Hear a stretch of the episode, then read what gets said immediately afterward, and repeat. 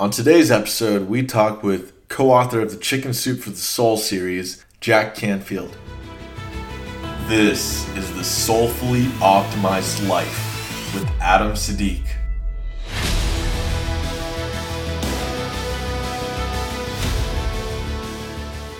So, uh, before we just jump into all the questions, uh, Jack, would you please briefly share the story behind creating the Chicken Soup for the Soul series?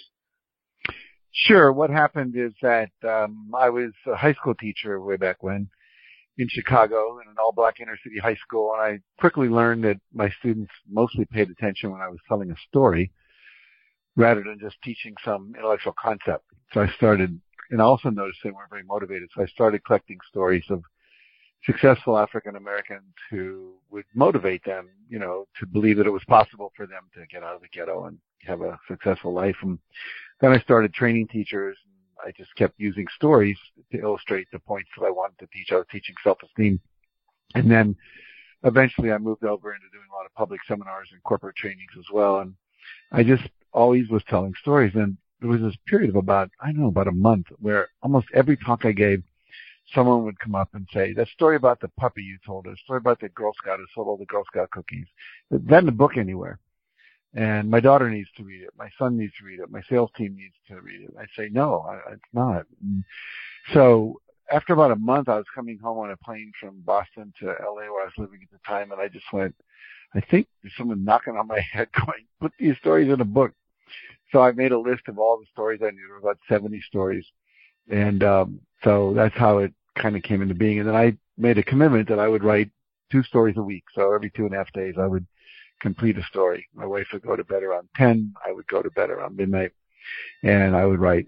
And that's how the first book came into being. And then what happened also is right toward the end of that, when I had about 70 stories, I went to a, a holistic health conference where I was a speaker.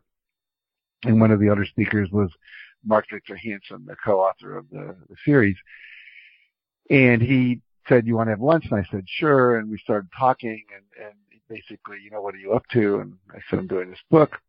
And, um, he said, I want to do it with you. And I said, well, that's coming in a little late, you know, but, you know, he said, you have to have 101 stories. It's a spiritual number. And he had been a student ambassador way back when in the 60s, I think, to India. And I said, okay, if you can find 31 stories, well, I'll let you do it because he's a really good marketer and sales guy. And so I, so he did, and we ended up with about 140 stories, which we then um, had too many. So we we tripped onto something that became really the lifeblood of the success of the series, which was we asked about 15 people to read all 140 stories and grade them on a scale of one to 10, 10 being high, goosebumps, made me cry, beautiful story, you know, five being, are you kidding me? And so we then took all those stories. And I remember with a calculator, I had this huge sheet, like, you know, those old computer sheets that used to be really wide, you know, about three pages of those.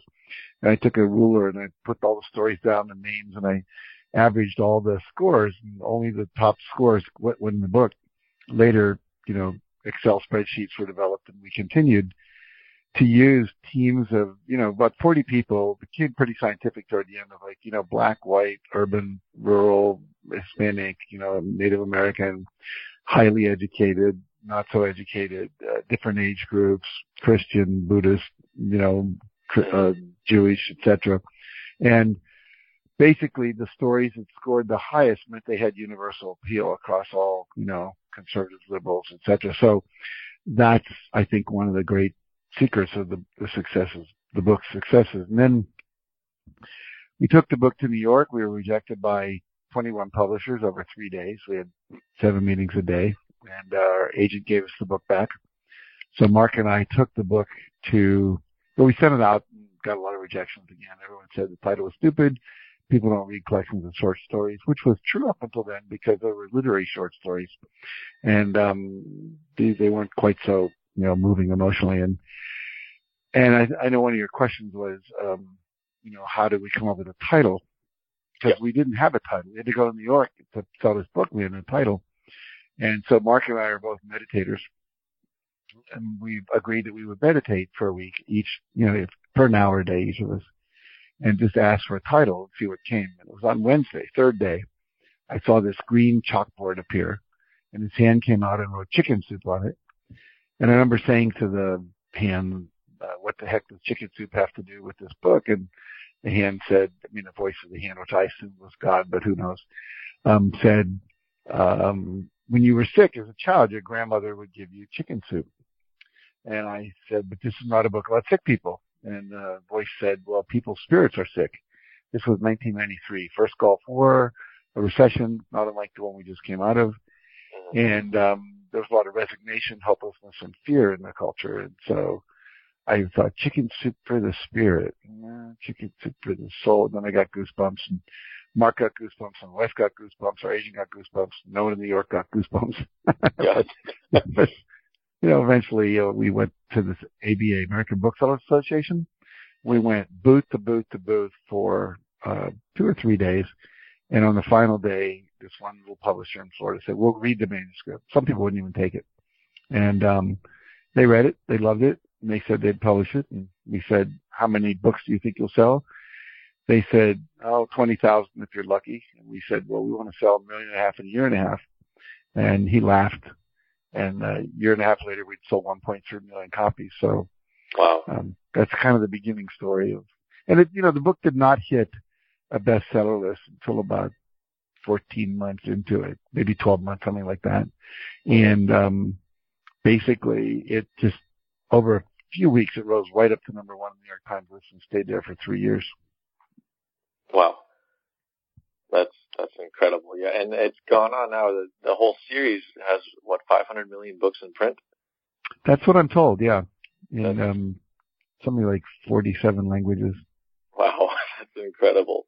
So Yeah. did, from from the beginning, did you anticipate that it'd be such a huge global phenomenon?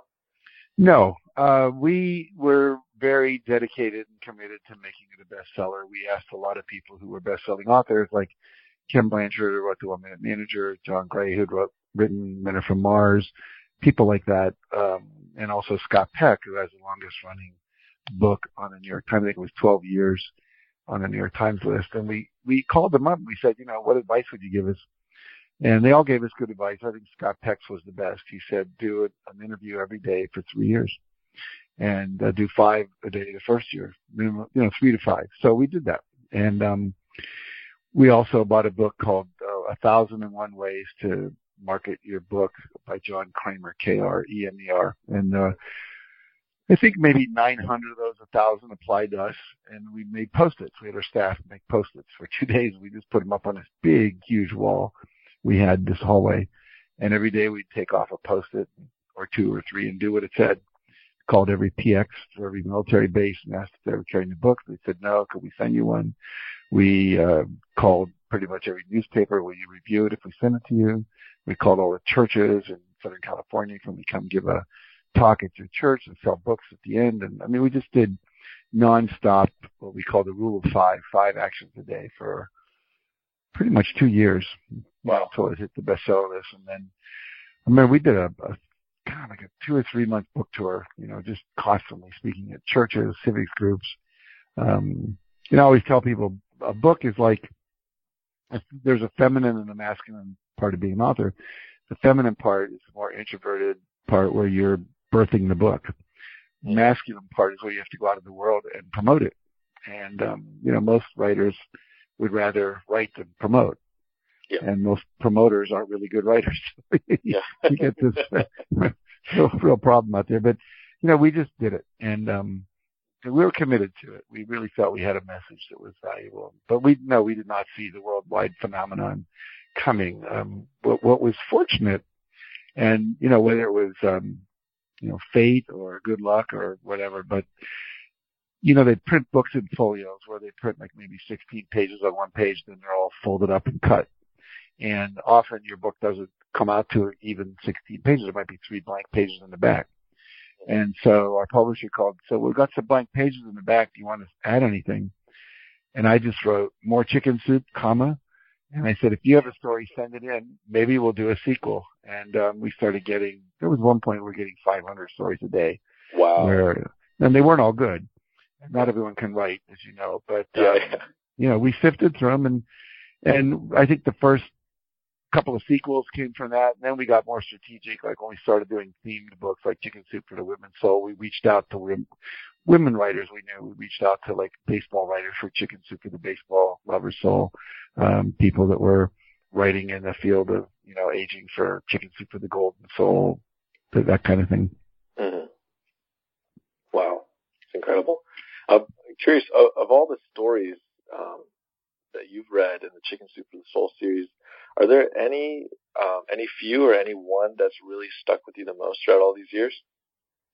Well, I tell a lot of them in my talks uh, because a lot of them were t- stories I was using in my talks to begin with in the 1st mm-hmm. couple of books.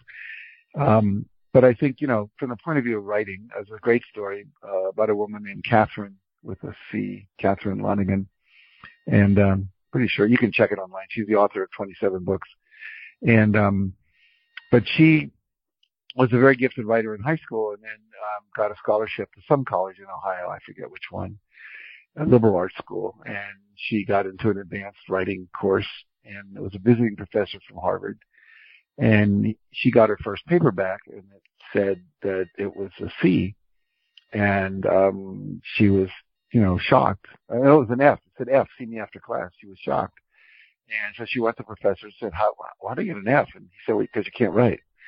And she said, well, I'm a journalism major and I'm on scholarship. If I get a fail, I'll, I'll lose my scholarship. And he said, well, I'd hate to see you do that. You're a nice kid. I'll, I'll make you a deal. I'll give you a passing grade like a C if you promise to change your major. So she changed her major to sociology.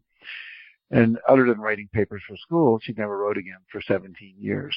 And she was living down in Texas in a very small town and there was a murder in a nearby town and she was over there at like the Costco or, you know, Walmart and, um, she went into a restaurant and there were all these journalists that she recognized from television who were covering this murder and so she walked up to their table and said, uh, just wanted to honor you guys and say I really appreciate journalists because I wanted to be one and never did. And they said, well, that's BS. If you'd wanted to write, you would have written. And she said, no, no, I was told on good authority I can't write. And so this one guy said, well, I don't believe that. He said, whose authority is that? So he was a Harvard professor. He said, oh my God, professors, what do they know? Um, you know, I, I write for a living. I've written screenplays, novels, you know, nonfiction works of research. I'm tell you what, write something, send it to me. I'll tell you if it's any good. So she spent a year and she wrote her first book and she sent it to him and, um, he liked it. So he sent the manuscript to his agent in New York. It was a woman. She called Catherine and said, my, I love your story. It's incredible. Um, may I represent you?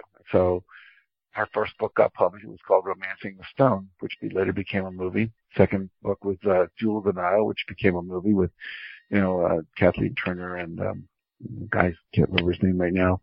Um, uh, Michael Douglas.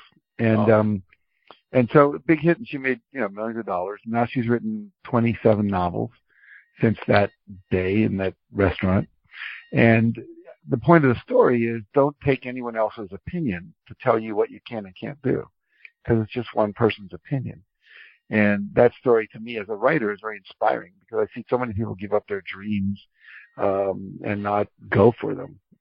Um, there's another story I love called Puppies for Sale, where this little boy is walking through a mall and he sees a, a sign that says Puppies for Sale. And it's a retail store, not a pet store. So he goes in and he asks the owner, he says, I see you have puppies for sale. Can you show me some of them? He says, sure. So he whistles and out comes this big dog named Lady followed by five teeny tiny balls of fur and little puppies. And he knows one of the puppies is limping. He says, how much you charging for the puppies? Guy says, well, I know $20, $50, depends on the dog. He says, uh, how much for the one that's limping? He says, oh, you don't want to buy that one, son. He's got a bad hip socket. He's never be able to walk and jump and play like the other puppy. So if you want him, I'll give him to you for free he said, uh, I don't think you really want him. The boy said, no, I really want him. And I don't, I think he's worth $20. So I'll, I'll, can I pay you 50 cents down and the rest over the course of, you know, a couple months? And the guy says, um, yeah, I'll do that. It's a bit, he's never going to be able to run jump with you. Why would you want that dog? To that, the little boy reached out and he pulled up his left pant leg and he had a big metal brace on his leg. And he said, well, you see, mister, I don't run and jump so well myself. And I think the dog's going to need someone who understands. And I just love that story because it, it just tugs at the heart that basically yeah. says, you know, hey, let's be compassionate. Incredible. What what does soul mean to you, Jack? Well, I believe that that we are a, a being that incarnates into a body, and what do you call that? Consciousness, your soul, your true essence. Um, the, that part of us that exists before we're born and after we're born, and so it it seems to contain in it the higher qualities of love, compassion, courage, perseverance, patience, uh, those kind of things, unconditional love. And so for me, chicken soup for the soul it really is about chicken soup for our highest um, being, for our highest uh, self. And so um, that's kind of how I hold it. And I, I believe our souls uh, come into being with a purpose I think we all are born with a purpose. Some people are meant to be musicians, some people mechanics, some people are meant to solve, you know, mathematical and engineering problems. And that if we truly acknowledge our own interests and our talents and our, um, our, you know, desires and those things that we're drawn to, that we're naturally drawn to that which is the, going to lead to the full expression of our soul's purpose. So that's how I hold it. Beautiful. Um, on an on an interview with Oprah, I think it was on Super Soul Sunday, I heard you mention um, your your definition of success as fulfilling your soul's mission. Um, mm-hmm. How can one recognize what their soul's mission is, and especially for you know a lot of the uh, younger generation today, uh, really feeling lost in what they want to do with their life and trying to find their sure. mission? What would you recommend for them? Well, what I said was fulfilling your soul's purpose, but your mission flows from your purpose. So, you know, my purpose is to inspire and empower people to live their highest vision in the context of love and joy.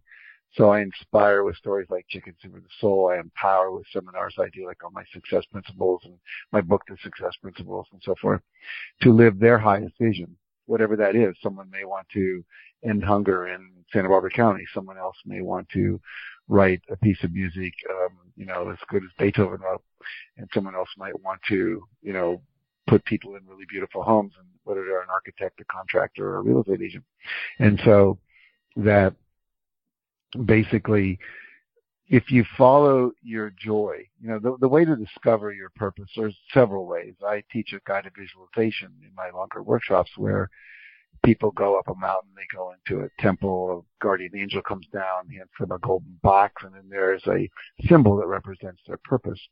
And now that's about a 20 minute exercise with a lot of relaxation and music and stuff that allows you to go really deep into your subconscious mind.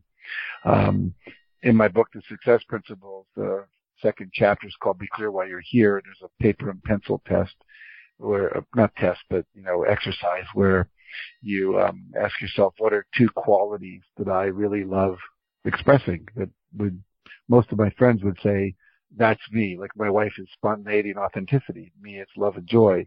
Someone else, it might be discipline and, and focus. And uh, that's when you get your martial artist, your ninja type guy, you know, whatever. And so what happens is then we ask the next question, which is what are two ways you most love expressing those qualities? and it might be acting, singing, mediating, leading, managing, writing, dancing, you know, whatever. And then if you were to describe the world as perfect, according to you, what would be happening in that world? In my world, everyone's living their highest vision. In my wife's world, everyone's being exactly who they are with no, no artifice, no, uh, you know, trying to be what they're not. For someone else, it might be everyone's living an ecological, sustainable lifestyle. For someone else, it might be engaging in social justice. So when you put all that together, it's taking the two qualities that you love to express in a certain way to help bring about the world that you just described. And so that's another way to get in touch with it. The last way is real simple. It's just to look at when have you experienced the most joy in your life? One of my students when she was in college at Ohio State, um, she was supposed to be a doctor, a, a veterinarian because she loved animals. And basically she loved playing with animals more than she loved medicine. And she realized that after two years of anatomy, physiology, and biochemistry. And so she went inside and said, you know, when was I happiest? And it was always when she was in leadership, you know, being a, a, student council leader, president of her class, uh, sorority leader at, at the school, etc. And so she decided what she wanted to do was change her major to leadership, which there wasn't any such thing at the time, but she convinced the university to let her put together a series of courses in psychology and persuasion journalism and speech and so forth. And she graduated with a leadership degree. And at 26, she was teaching leadership at the Pentagon. Now she has a leadership foundation that she leads for young women. Uh, wow. very, very successful. Married to a West Point graduate who's a, leader and runs leadership trainings for corporations. So basically, if you look at when, what, I, I believe that joy is your feedback mechanism. It tells you you're on purpose or not. So if you're experiencing joy, you're doing those things that are helping you fulfill your purpose. If you're, that doesn't mean every moment you're in ecstatic bliss. You know, there are times when I'm driving to a gig or putting my slides together for a talk that I'm not as happy as I am when I'm on stage, but I know I need to do that to be on stage. Mm-hmm. So basically, 85% of my life, I'm happy all the time, you know, and, um, the rest is just doing things you got to do, like changing diapers and so forth. But I think those are ways, yeah, I know, but those are ways, and sometimes people love changing diapers. I'm not one of them, but, yeah. uh, you know, you get the, um, mom with 16 kids or the nurse in the pediatric ward, but, uh, but just follow your joy. You know, we've heard that phrase a lot, of follow your bliss kind of thing. Yeah. Joseph Campbell, right? Yeah. And I think too, you know, for younger people, I have a chapter in my Success Principles book called Just Lean Into It. Sometimes you need to try things out. You know, I, I taught high school for a couple of years. I worked in a General Electric plant one summer. I was a, a, a water and, you know, fun instructor at a camp and taught kids swimming. And I was, you know, I've done different jobs before I landed into what I really love to do. I mean, I went to college to become a lawyer, which I'm really glad I didn't. And I took an elective class my senior year in psychology and I didn't even know much about it. And that's when I fell in love with it. So, um, my, my degree is in Chinese history, if you can believe it. Oh, wow. That's, yeah. that's incredible. I, yeah, I, I, I sense, you know, the very, um, uh, it, to me, it's very transparent that you, you know, uh, from the beginning of me reading chicken soup stories and everything um, that I know about you. You have such a profound wisdom. So mm. that makes sense Thank to you. me with the Chinese history. Um, the uh, I just have two last questions here. Sure. Um, first of all, just curious. So, what what's been your latest focus these days, and how can people find out about that? Well, basically, my I have two focuses at the moment. I'm I'm writing two books, finishing up one called Living the Success Principles, where I've interviewed or just asked people to write stories. About 70 people who've studied my work, the success principles and the secret. And so, you know, different things I've been involved with. And, um, wrote a book called The Aladdin Factor, How to Ask for and Get in You Want in Life. And so they're all stories of people applying those principles to their life and the miracles that have happened as a result of it. Um, pretty, it's a really cool book. And then I'm writing, I'm just starting to write a book called uh, Choose Love, Not Fear. Mm-hmm. And um, basically, I think that every decision comes down to, am I going to choose a course of action or, a, you know, every choice that's based on love, love of others, love of myself, love of the planet, love of, you know, all living beings, kind of, thing. Or am I choosing out of fear, fear of missing out, fear of loss, fear of um, the North Koreans, you know, fear of Iran and the nuclear stuff. I mean, we can see right now, you know, we're we're, we're in a political situation that's really dominated by fear, and so it, it just make worse decisions, you know, than you make when you're coming from love and, and compassion and caring.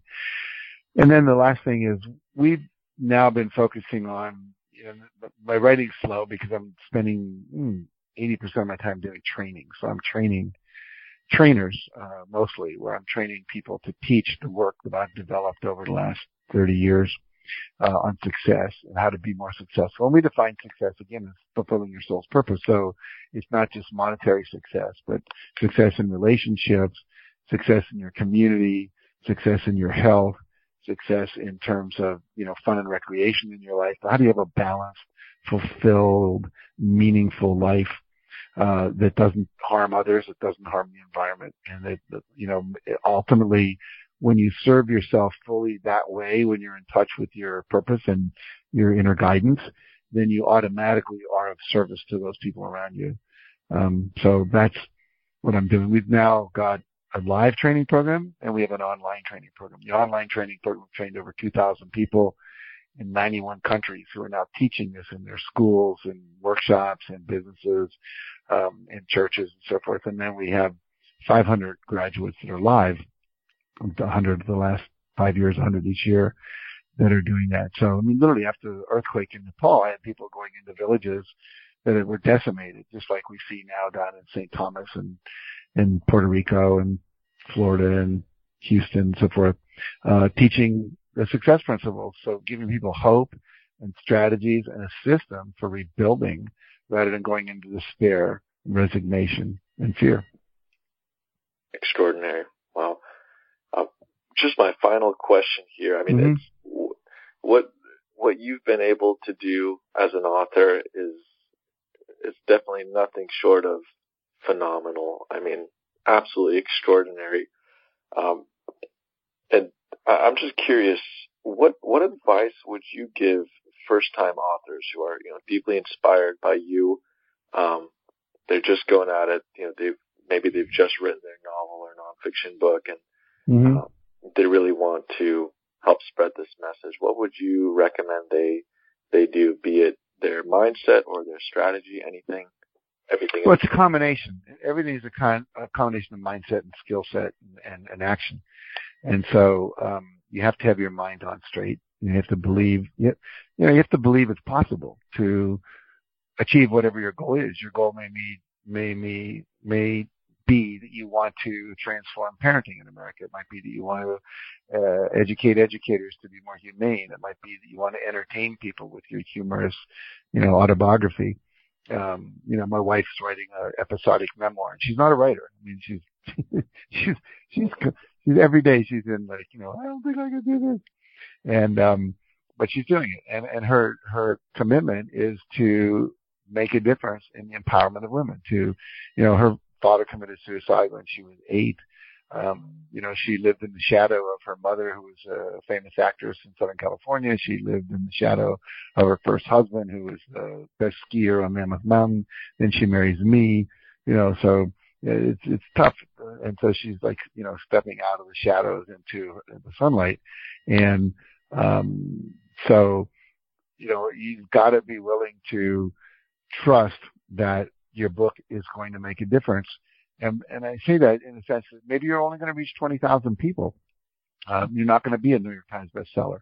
But if you change the lives of 20,000 people or uplift 20,000 people, uh, or maybe you change 20,000 doctors in the way they look at medicine, and that then changes all of you know the, their patients and how they get medical care.